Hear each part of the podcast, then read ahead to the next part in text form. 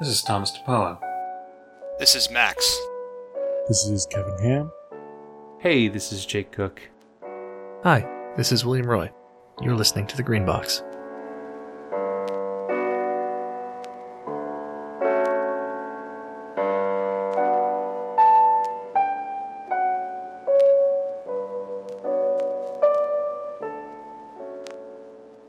There was recently a post on uh, Dennis Detler's Patreon about all the prompts for the Delta Green scenarios. Like, here's a co- here are all the scenario concepts from the published modules. The thing that uh, that he did was was give all the, the, the prompts and like short descriptions. And what I thought would be a fun exercise for us is this is similar to, you guys know that I like to talk a lot about Gene Wolfe, and one of the writing exercises that he recommended people try is take a story that you like and try and write the story in your own style from memory without referencing the original text. But this exercise, I think, is even more fun because it's just take the premise and write your own scenario based on it. So we got the list of prompts for the, the official scenarios. There was also a list of some new prompts that he was encouraging the the, the subscribers to riff on.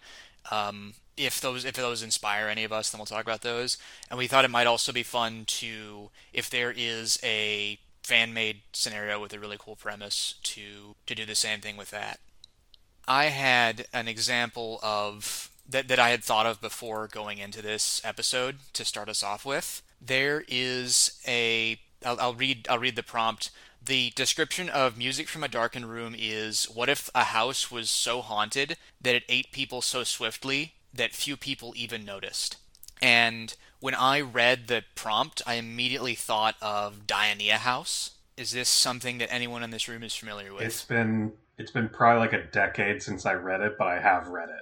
I read it recently. Dionaea House is an old web fiction. Today it would be called a creepypasta, but it was actually, like, I think before that term was widely in use for this type of product. It was just a series of text posts and eventually like a, a a a fake blog and a fake LiveJournal page and an, or like archives of those nowadays uh, about a guy who was investigating why his friend that he knew from childhood and like early adulthood went to a cafe and shot a bunch of people, and his working backwards and discovering this occult conspiracy based around spooky house. And there's a set of revelations as you go through these, this essentially back scroll and this exchange of emails that you're only ever getting half of because it's only his side of the emails and not the person he's communicating with.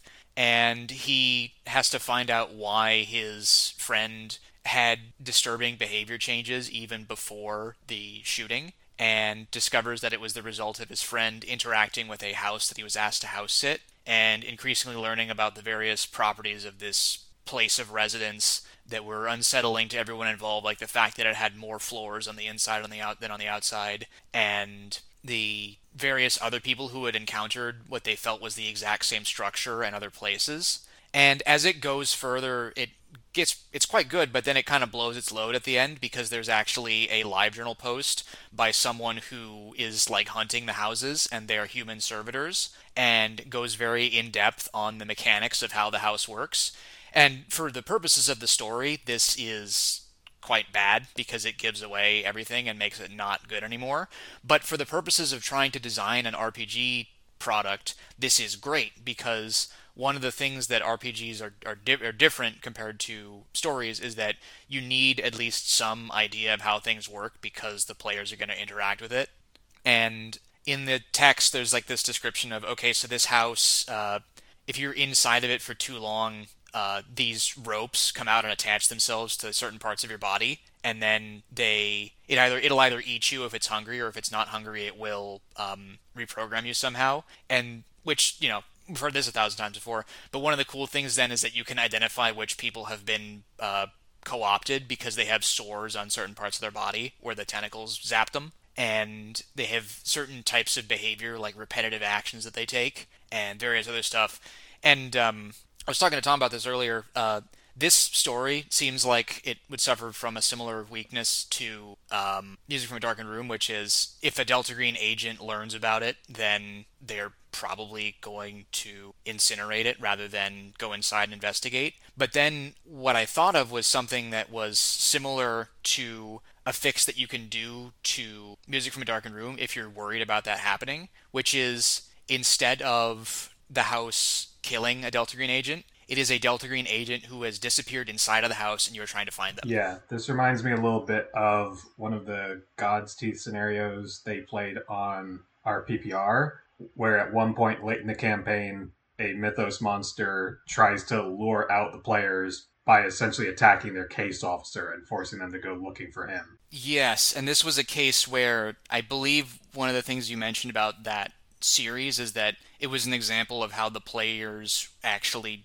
can be made to care about the N P C case officer, who undergoes some kind of progression throughout the sequence of events. Uh, the way it changes is that their case officer becomes more and more put upon as they just keep wildly reacting to strange shit that he doesn't understand because he doesn't have this weird connection with a Mythos god. Yeah. I remember at the beginning of the um, of the series, I think it was in episode two, the case officer very loudly threatens the players. He says, give me one reason why I shouldn't just feed you to the police. And that was a moment where I was like, these these people are very, you know, like people complain about certain members of the R P P R cast going, like, rejecting the premise they mentioned. It's like, no, these guys are, are um, like, saints for putting up with this, because the people that I know that play Delta Green, if you have the case officer directly threaten them, that case officer's leaving the scenario in a bag. If I recall, that was the end of the first episode, and that was the framing device for the rest of the campaign. I understand that, and I think that if that had been handled slightly differently, which I think it is in the published version, it would have been great,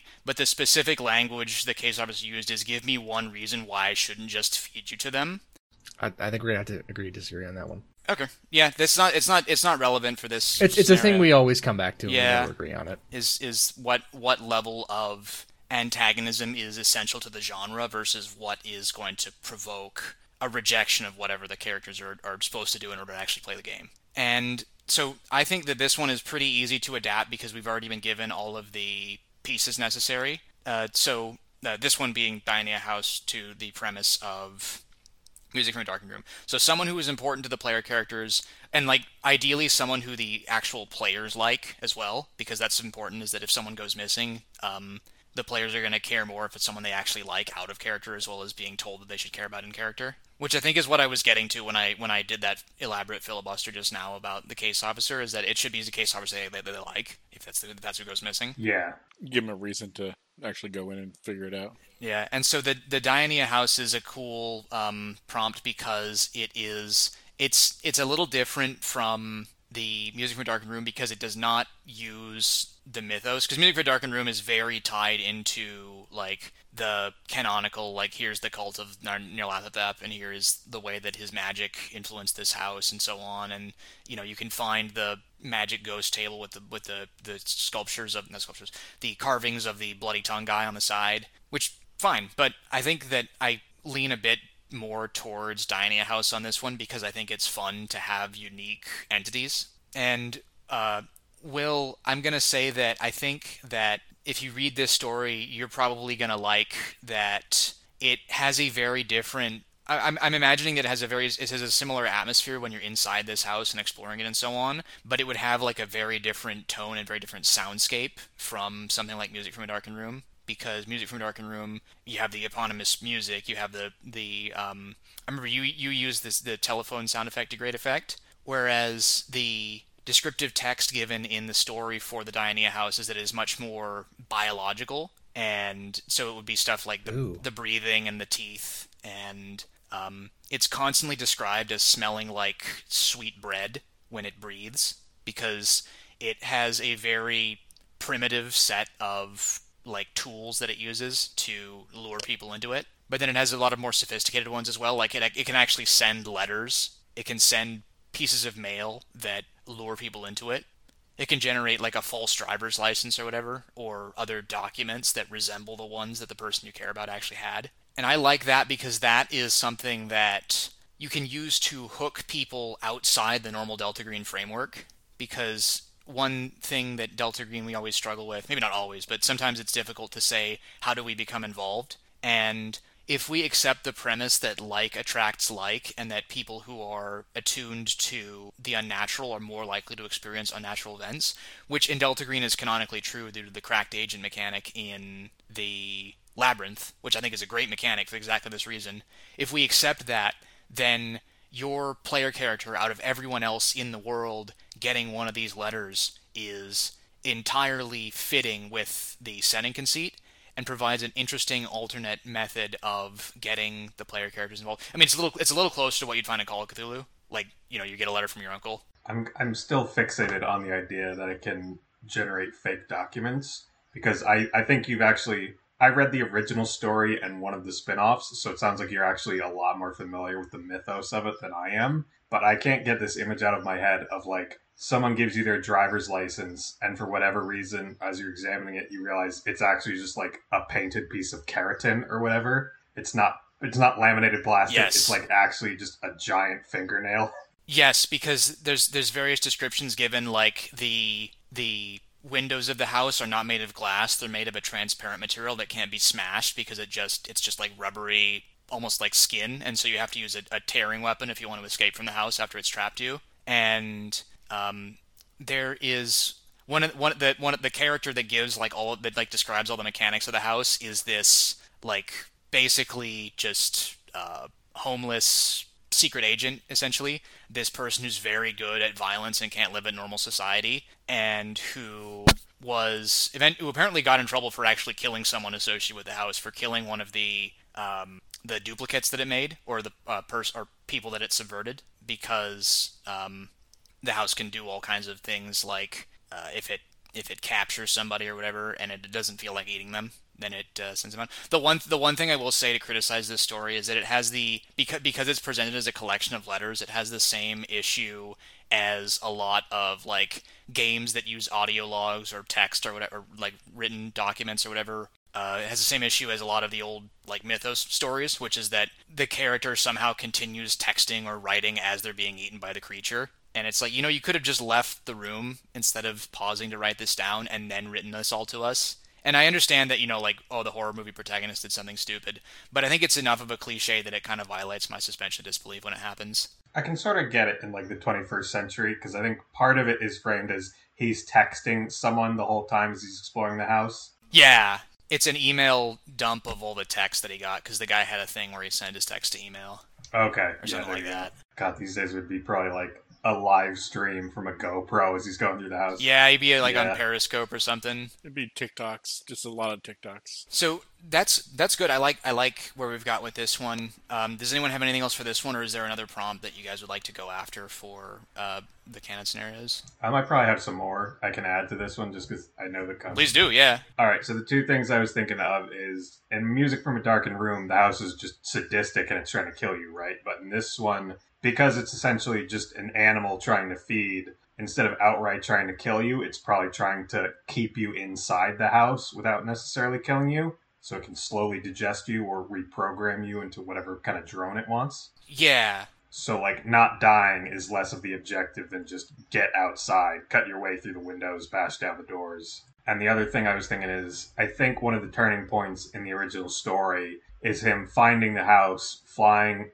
across the country to check out another lead, and finding the exact same house there. So it's like, if you burn down the house, you've burned down one house, but they're either it's able to exist in multiple places, or there's just a bunch of them out there. Yes, and I like that it's the same house everywhere, because it implies that the creature is is if it if it's multiple houses, that it's the creature it's a creature that reproduces clonally and only like acquires new abilities through um like some weird Lamarckian reinforcement learning. What if it's like a quantum house? That was that was one of the one of the things that the character suggests in the text, that it can exist in multiple places as long as it's not being simultaneously observed in all of them. That'd be a neat. If it was like a quantum house, that would be a neat. There could be a, you could tie a neat way to like defeat it to that. I don't know. I feel like it's too abstract. How would you how would you make that more mechanically interactive? I don't know. I mean, like, so, like, w- what bad things might happen if you knew, you, if you could get, like, three people to observe it at once from, like, three different locations?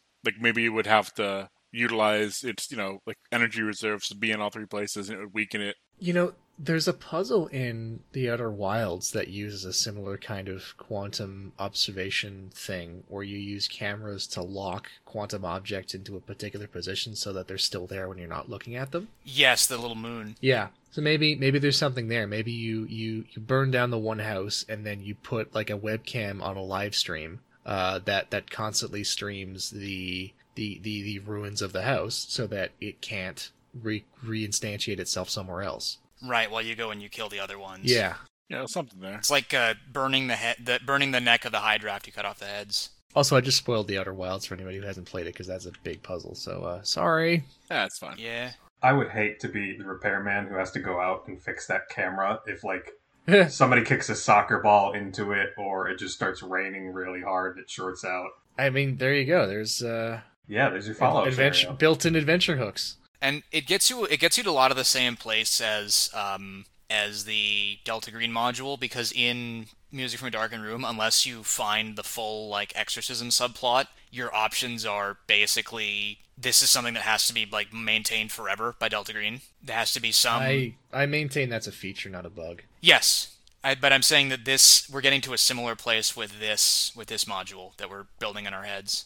Good. We'll put a link to Dionaea House in the episode, because I think that it's fun, and it when when when you read it, you'll immediately see how it's a very similar prompt. You know what? I'm actually curious, because um, I want to say the original music was like two thousand three, two thousand four-ish, like early two thousands, and that's pretty much the exact same time period that Dionaea House comes from. And I'm wondering if they're both drawing from a similar, like, third piece of media that we're not thinking of. We should ask Dennis when we finally have him on the show. Yeah, that would be cool.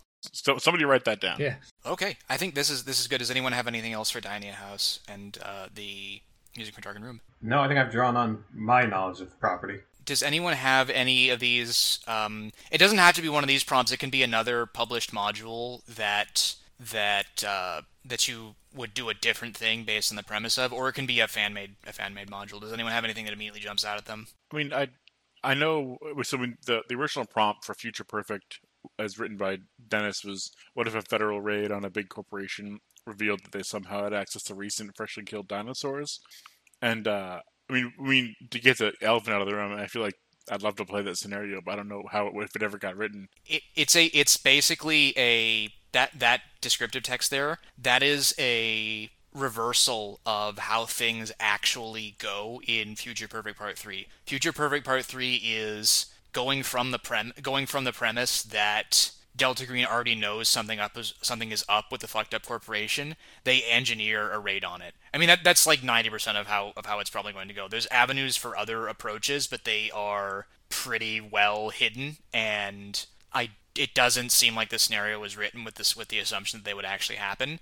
But um, I agree, Kevin. I think that, that, that this if this prompt had been what was on the mind of the original of, of, of Dennis Detwiller when he was writing Future Perfect Part three, Future Perfect Part three would have been massively better. I mean, I think Future Perfect Part one would have been better if there was more. I mean, like I I think of a lot that that a corporation could do if they had access to dinosaurs, and I feel like we didn't really get that glimpse. I like part one the way it is. I do agree. I, th- I do think this would give it a bit more direction, but it not having a ton of direction is fine if you're using it as an introductory scenario and the players are self-motivated to go and explore things. I think that Future Perfect Part one is a is a much better scenario than I used to give it credit for, mainly because the actual puzzle with the gate is actually much better designed than I thought due to me just misreading it, which is ironic considering that the reason why I used to think the puzzle sucked was because of players misreading things in character in the scenario, but it turns out that I was actually wrong. How do we build our alternate Future Perfect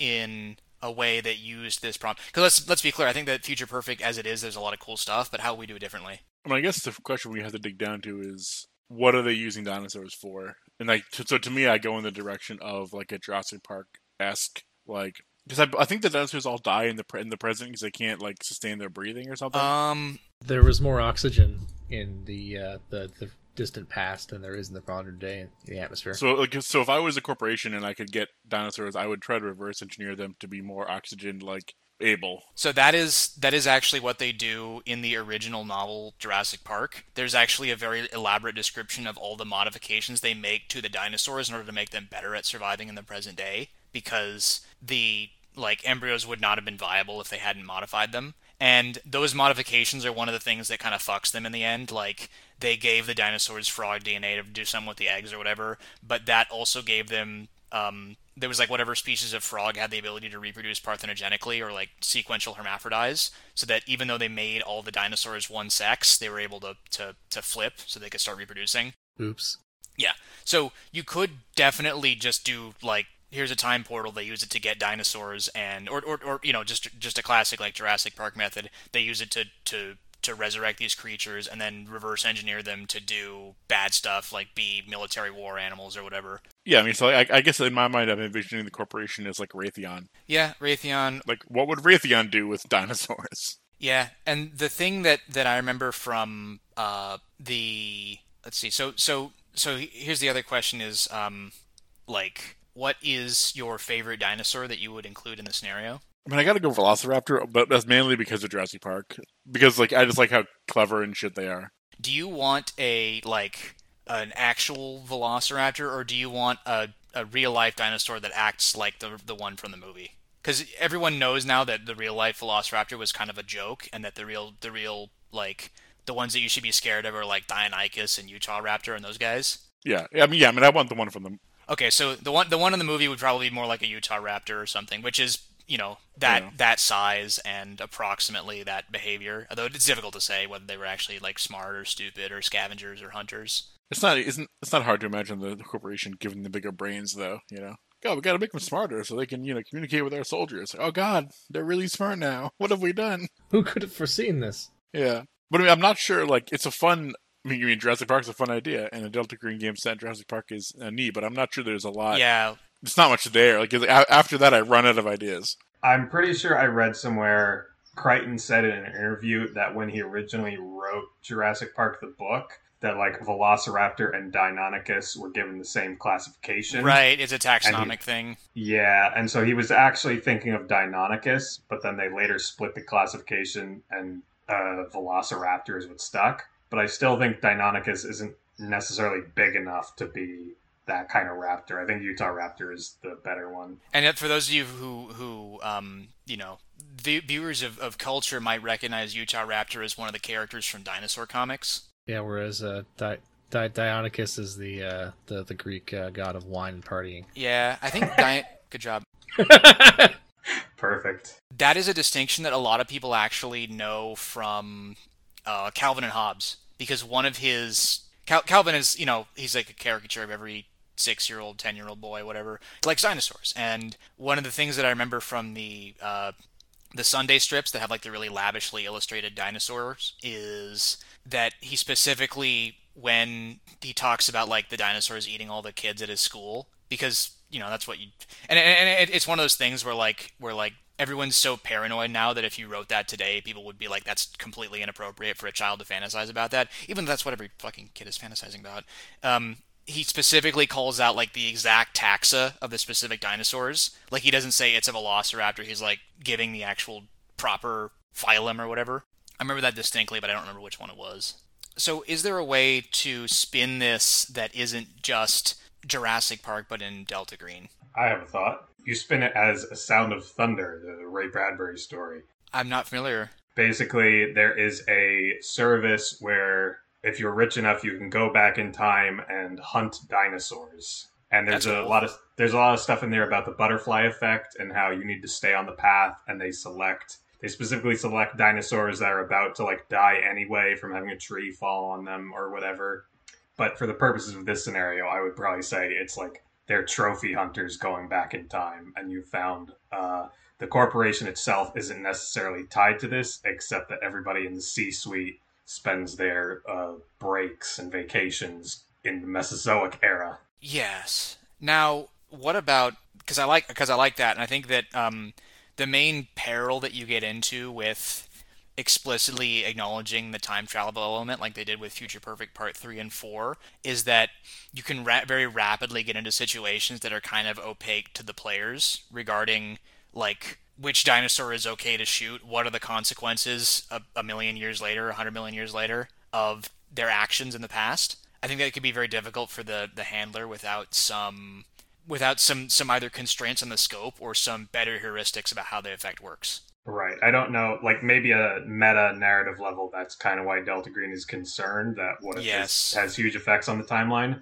I don't know if I would really lean on that in the gameplay, because that could be really paralyzing. Yeah, because one of the nice things about Future Perfect Part one and about Artifact Zero is that both of those scenarios have pretty constrained, straightforward ways for how the time travel effect works that are mechanically interesting and narratively interesting, like people from the past appearing in the present with items that are recognizable as millions of years old versions of present-day objects.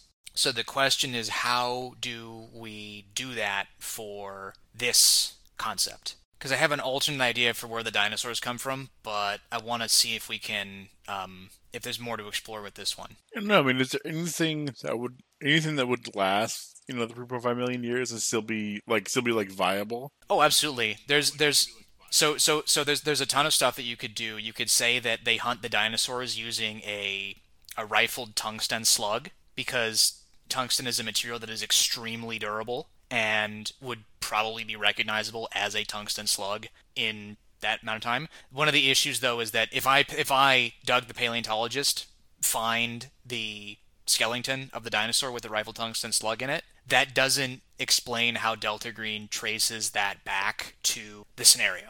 Yeah. So there's a there's a, a piece missing, because the th- the reason why Artifact Zero was why it worked was that it was a cluster of guys around an object that did not belong where it was found. So, like, I'm wondering if instead of it being this, like, secret, like, C-level, you know, people that go on these, like, you know, uh, secret, like, Black Ops hunting trips into the past, whether it's just, like, commoditized.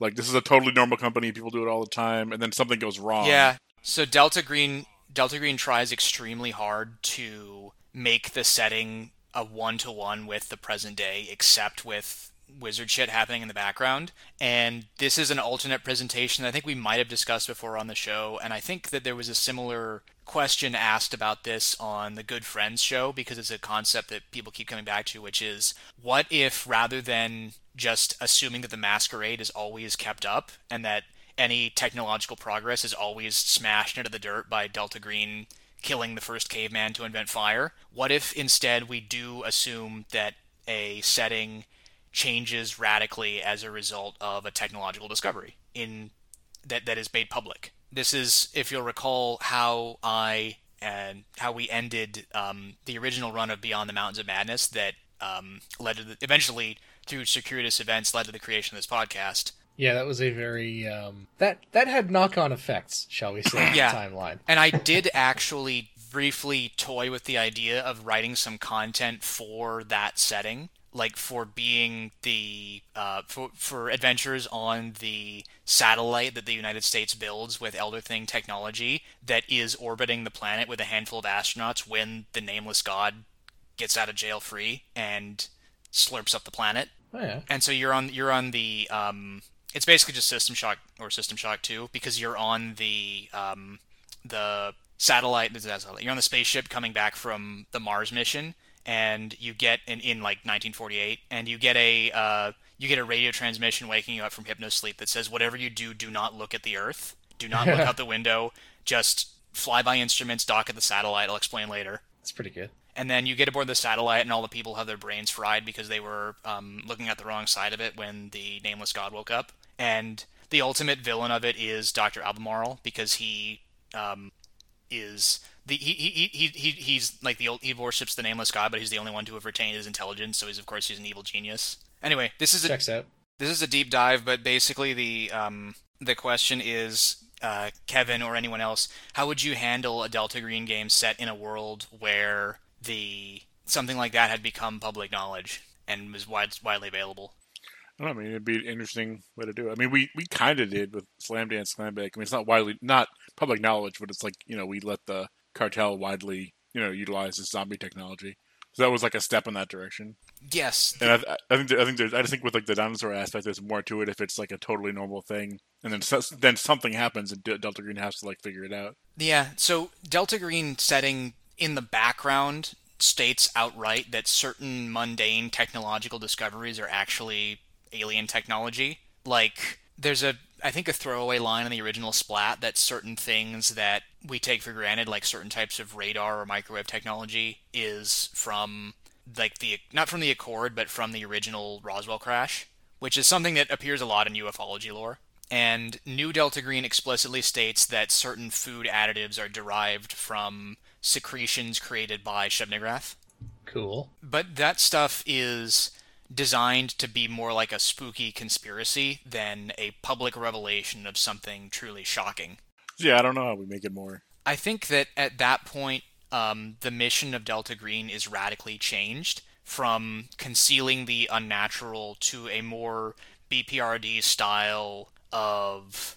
like supernatural police. Yeah, explicitly public-facing role of containing the negative impacts of this revelation. Like Fringe. Similar to Fringe, yes, or any any show that has like time police would be probably what Delta Green would end up doing if there was a dinosaur portal. One of the one of the plot details in Fringe is that in, in the alternate universe, because the alternate universe was much more drastically affected by anomalies and shit than, than our universe, uh, the Fringe division is very much a public-facing organization. Like they have, like everybody knows they exist, and there's like parts of major cities that are covered in like containment amber, yes. And people just kind of live with that. There was a similar thing in the early... There's a hotline you call if weird shit happens that goes straight to the Fringe division. Yeah. There was a similar thing in the reboot of, um, like the, the, the early episodes of the Doctor Who reboot where they go to a parallel reality where on Earth, because they didn't have an invincible time guy policing all the occult mysteries,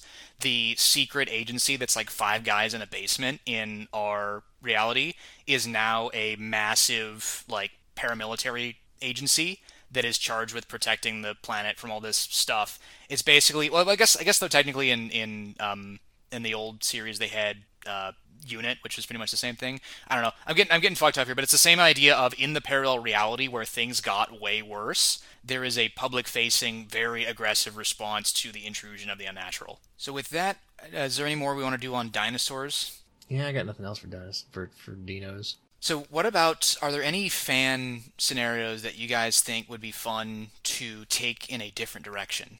Yeah, I'd, I'd, I'd love to have something to throw in, but honestly, I got... I got absolutely nothing. I'm completely blanking. I'm not. I'm. I'm clearly not very good at this exercise. I mean, so the premise of one of the ones I wrote for, this was two years ago, Shotgun Contest. I don't know. I can't. I don't know what year it is. But Gulf of Time. Um, the, the the entire premise was that I really just wanted to write about a, de- a destroyer in a certain battle in World War Two, but the but in reality, like if I think about it, the the hook was, you know, what if the Japanese, you know, had like hypergeometric, you know, like weaponry. Uh, when I think if we if we use that as a prompt, I imagine there's a lot more interesting ways that scenario could have gone. Oh, I was gonna know. I was gonna go in the exact opposite direction and say, um, instead of being trapped in recreating Kevin's favorite naval battle over and over again forever, uh, what if instead it was like that bit in Star Trek where the Enterprise gets sucked into like all the other Enterprises around it from the alternate realities, and then they fight it out. So in this in this situation, Kevin's favorite destroyer escort that fought like a battleship is pitted against all the other destroyer escorts that fought like a battleship from all the alternate realities where things fuck, things are fucked up. That's kind of cool. And some of those ships will also have um, parallel universe Delta Greens that got trapped aboard them when they went to investigate them.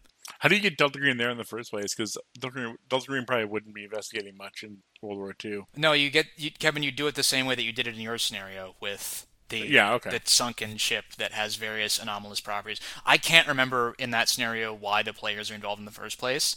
I remember one of the difficulties I had with the premise that you'd written was that it's like any scenario that requires a set of specialized skills, where it's like, how, why would they just hire the regular player characters to do this if they needed like naval battleship exploration experts with scuba yeah. training? It's like Armageddon. It's like, let's take these guys who know how to mine, deep mine, and let's train them how to be astronauts. Yeah. So teaching an Don't astronaut remind me that that mine. film yeah. exists. I mean, it's it's a complete contrivance. Like, you know, Delta Green like gets a strange, you know, email with some coordinates, and someone's like, "Go investigate this." Arma, all right. Arma, Armageddon's gonna fit in your mouth, son. Yeah. All right. So so I I I, I have mine because and and I was I was I'm kind of in part basing this on the uh, the Fatal and Friends of Silent Legions, because the guy the guy was testing out the like Silent Legions alternate dimension creation rules, and he found he, he set up a an alternate dimension where it was infested with the same ship over and over again from different realities that had formed a floating city of aircraft carriers. And this realm was like infested with monsters, because anytime you have lots of parallel universe travel, it makes the it's kind of like in in Half-Life how um having too many dimensional portals creates a portal storm, and the portal storm attracts people from the really fucked up dimensions that you don't want to notice your reality. So that's what I thought of when I thought of how to how to spin this this one differently. And I, I think I would enjoy that scenario more, and I and I'm definitely not just saying that because it's my I basically took your idea and turned it into my idea. That's kind of the premise of the exercise, though, isn't it? Yeah. Yeah, it's it's valid. Kevin, um, I I will point out that we actually did this prompt reinterpretation exercise with your aborted Din Bin Fu scenario in our Fall of Delta Green scenario building episode. We took that prompt and we built a different scenario based on it, uh, down to stuff like, I remember you said that in your original one it was some jet aircraft that was armed with a nuclear bomb, whereas uh, in my riff on it, it was a, um, I think a B fifty-two. Yeah, it's a bigger plane of some kind. Yeah, and then and different different envisionings of the political circumstances under which the decision was made to use a nuclear weapon to help the French escape. And I think this may not be the only time that we've done that. I think some of our other um, we we've done other episodes where we have tried to rehabilitate scenarios that we felt that we didn't like for whatever reason. Because I have I have a fan. Um, module that I can riff on, but I'm I'm realizing that I think I've already talked about this on the show. The winning shotgun scenario from last year, the one about deep ones in the bayou, that premise, deep ones in the bayou, to me was very evocative, but I felt that the actual scenario was just Neonomicon, but in the swamp. And when I think of the deep ones in the bayou, what I think is that there's three feuding families, the alligator deep ones, the crawfish deep ones, and the catfish deep ones. And they have basically transitioned from just insults and like knocking each other other over each other's shrimping boats to like full-scale swamp-based warfare. And so it's up to Delta Green if you want to like C I A style pick a family to support in the conflict so that they'll do what you say afterwards, or try and like do an arranged marriage between all three of them to make them stop fighting, or maybe exterminate them all if you can find a way to kill them. That was my re- revisioning of that. And the issue is that that's a very labor-intensive scenario to write because it involves writing lots of geographic areas and N P Cs. Yeah, three different types of deep ones, and yeah, there's a lot there. It just makes me, I guess, something I've been wanting to do in probably Gunslinger when it's more when I'm more more able to is is like a hunt showdown style uh, scenario. Kevin, Kevin super evocative. Be careful, because the last time you said I want to take my favorite PvP slash PvE um, like ultra slow paced tactical stealth based shooter and looter shooter and turn it into a Delta Green scenario, it was not your finest work. Yeah, it's, I don't even remember what it's called. no, was, was, oh yeah, it's called Husker Du, because my new scenario is, is has a name similar to that. It made me chuckle when I remembered it. But hey, you know, not, not everything you write could be a banger. Yeah, that's fair. I think that um, the thing that makes Hunt Showdown better for that concept is that there's things to do in it besides just roll firearms at the N P Cs, because it's about like hunting a monster to get treasure, which is much more interesting in an R P G. Yeah, and finding clues can be interpreted as like finding clues, et cetera. Nice. Yeah, I'm I'm I'm I'm confident that this one's going to be good when you finally do it. Yeah, someday. To circle back to the beginning, I guess, is, you know, why did people listen to us talk about this? There's definitely value in if I mean, obviously there's value in writing your own original scenarios, but everything's a remix, so there's also value in using, you know, the the the basic premise of someone else's scenario and going in a different direction. You know, you're not, as long as you're not just like changing only one thing. If you make, like some of our things we talked about are pretty, pretty ridiculously far from, you know, the original. Um, you know, it's a totally valid writing exercise, a way to, you know, create content. Uh, there's other problems we can talk about in another, you know, in a future episode if we get, if we're looking for something else to do. You know, it's interesting.